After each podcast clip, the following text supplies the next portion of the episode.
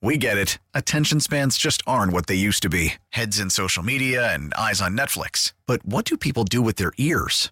Well, for one, they're listening to audio. Americans spend 4.4 hours with audio every day. Oh, and you want the proof? Well, you just sat through this ad that's now approaching 30 seconds. What could you say to a potential customer in 30 seconds? Let Audacy put together a media plan tailor made for your unique marketing needs. Advertise with Audacy. Visit ads.audacy.com. Dianna Russini had a great quote on the Athletic Football Show about Mike Vrabel and why he was shut out in this coaching hire. I'm just going to read the whole thing because it is manna from heaven. We got we got something uh, to say from Nathan's interview with us, but uh, Diana on Mike Vrabel quote: I don't think there was a fit for him.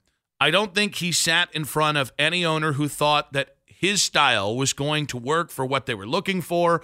I had a GM at the Senior Bowl who mentioned to me Vrabel's physical build that he's a very large human being and he can be very intimidating to people in an organization that are going to be part of these decisions and that is a factor. Anybody want any like window into toxic masculinity? If mike vrabel is too large of a human to have in your organization and mike does he's got the kind of crazy football guy like he is oddly intimidating or sorry oddly intense not intimidating and that can be intimidating but like Mike Vrabel's a pretty damn good head coach. If you're worried about him intimidating you, you got to be some kind of soft. Like I don't even throw that around a lot, but the idea that that, that NFL owners look at Mike Vrabel and like he's a very large human being. Dude, I, I guess Andy Reid must just be the most uh, disarming human being on the planet. Andy Reid, large fella. Like Mike Tice uh, used to be Minnesota's coach for for a minute. Mike Tice was like six foot eight, 300 pounds. Pretty intimidating. It's okay. Large people can be unintimidating. I just love the idea that that's not why Mike, like Washington was like, well, Dan Quinn's like 6'1, 230. Me not scared of him is bad. Man, Dan Campbell better never lose his job. I know, right? Like Dan Campbell opened up his press conference. You know what? Detroit's going to win a Super Bowl because Detroit has no fear of kneecap biting, Dan Campbell's like six foot five, 260 pounds. He could have been a left tackle. Like, you ever seen that dude's hands? They're gigantic. But that's because Detroit has shown they're not afraid of very large men or very large people. Detroit's going to win a Super Bowl. Think about it. Dan Campbell winning a lot, Andy Reid. The future's for fatties as far as I'm concerned. Dan Campbell is not fat, but I'm you get what I'm saying. That is just the best answer. Think about that. Like, uh, hey, uh, Hey, Josh Harris, why don't you hire uh, Mike Vrabel? Why don't you hire the more established former head coach instead of Dan Quinn? Well, we got in a room with uh, Mike Vrabel, and uh, he's a very large human being. Say that one out loud. They, they wouldn't say it, by the way. They'd be like, ah, we just felt this guy was more in line with our cultural values and what we wanted because he doesn't scare you. That's the that's the subtext of that. Good Lord. Nathan Zegura, Browns analyst, was just with us. Um, I suddenly realized where I've gone nowhere in my life is I'm just too big of a guy. That's what it is. That's why I'm not the the the, the CEO of Quicken Loans right now, or Rocket Mortgage is what they're called now. Um, it's because I don't get their name right, and because I'm just too intimidating. That's what it is. I could be president of the United States now if I just wasn't six foot four and built like a. A brick you know what? Ah, Lord, you cursed me with this strong jawline and gigantic shoulders. Me and Mike Vrabel and Andy Reid and Dan Campbell. And I don't know, good amount of good coaches. Now, Nathan was with us, and uh, here's one of the things Nathan had to say in his last bit with us in my mind, it is a field stretching wide receiver. It doesn't necessarily have to be a, uh, the number one, but for example, even if it's a guy like Gabe Davis, who knows Ken Dorsey, knows his system, has been one of the best vertical receivers in the NFL, gives size that we don't have in our room, you know, that would be great. I think that that's from an offensive standpoint, that's the number one thing to me. And then defensively, whether it's Za'Darius coming back or you go and you bring somebody else in, I think getting, you know, another, we still haven't seen that other pass rusher opposite Myles get to, you know, the double digit sacks. Clowney got close at nine, but I think having that second guy would be a big, big thing. So I really like the way he put that because I actually agree 100% with Nathan about the the Browns' biggest offseason need. You know, lost in the Tee Higgins conversation. And listen, if you could get Tee Higgins, that'd be great. I am assuming he's going to be franchise tagged. And the question will be whether he has an exclusive tag or non-exclusive tag. If he's non-exclusive tagged, then there's a uh, the ability to to to basically sign and trade for him. As Nathan put it in his um, interview, it's very unlikely the Bengals would would gift wrap uh, a team that has beat the brakes off them for the most part in the last four years. The the Cleveland Browns, uh, potential number one wide receiver, a- and also when you do that, um, other teams are going to be able to offer one or multiple first round picks in a sign and trade for Tee Higgins. But I think what Nathan got most right. It, listen, if you could get a number one tomorrow, if one fell in your lap, you'd take it if you're the Cleveland Browns. Everyone would take it, right? Um, Philadelphia had Smith, and they they still went out and traded a first round pick for AJ Brown. Um, Miami had Jaylen Waddle. They still went out and gave a first round pick for Tyreek Hill. So if you can get it, that's great. But they are not in in gigantic supply. So the idea of man, if we could just find somebody that can hit home runs, I think that is like to me. Eh, I want one of two things. I want either a speedy gadget player, a la like a Curtis Samuel from Ohio State, who's been in Washington the last couple of years, a guy who does have injury concerns, which drives down his value, but when he's healthy, the man can hit a home run from any spot on the field. And the the Browns tried to make Elijah Moore into that this year. It did not work. I thought Elijah's best football was when Elijah played wide receiver.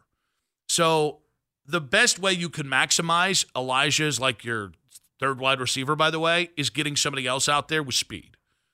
Like Kansas City guys, they don't really have a good wide receiver corps, but from Kadarius Toney to Rice to uh, Valdes-Scantling, I forgot at least two other guys that are in that mix who are also like basically the exact same guy. They have a buttload of speed, and that speed just put puts pressure on opposing defenses, no matter whether those guys are as good as Tyreek Hill or not. So, like he mentioned, Gabe Davis, and three or uh, two years ago, I thought Gabe Davis was going to be like elite level wide receiver because where he was going with his playmaking was to another level. The thing I like about the idea of Gabe Davis is that's a guy who's not going to cost you an arm and a leg. That's a guy who the perception is now negative because he didn't turn into that guy I was just saying. And that's a guy who does have experience with Ken Dorsey.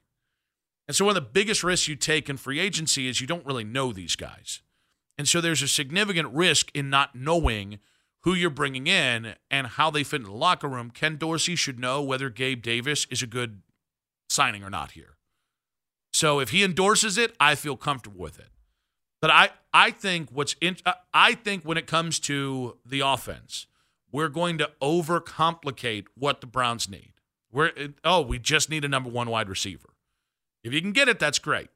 Give me a speed guy that can be what Marquise Goodwin was supposed to be this year, opposite of Elijah Moore and Amari Cooper. Because more speed's going to put more. I mean, look at what Baltimore did. Baltimore's offense at its best. Yes, they had Zay Flowers. Yes, OBJ, when he wasn't, you know, getting randomly hurt uh, walking, OBJ was a guy whose speed put pressure on opposing uh, offense or opposing defenses. But like they, they were at their best when you threw in a guy like Keaton Mitchell out of the backfield, who was another kid that ran like a 4 2. So more speed, please. Yes, and thank you. I also think you could use some speed on the defensive side of the ball. I think it would make sense in your the middle of your defense. I, I think I think one of the biggest decisions they're going to have to make is on the defensive or on the the middle linebacker spot, and whether continue to bring back like an Anthony Walker. But it was also quite it it, it made me pretty happy to hear Nathan say, "Go find another great pass rusher." Now he he focused on edge rusher. Just if you get one more guy, uh, sorry, one guy, one because Myles is the first guy, but it's another uh, defensive lineman that can get 10 plus sacks, I think you would see that defense next year take an, an even second step, that another higher gear than what they had this year with Jim Schwartz. 216 474 0092.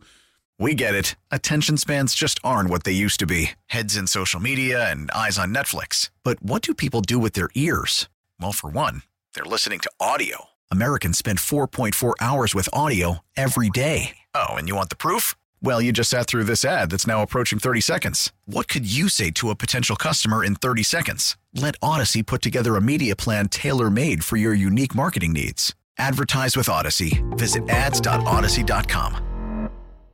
Nathan Zegura said speed wide receiver downfield playmaking threat as the biggest need on offense and another high level edge rusher on defense.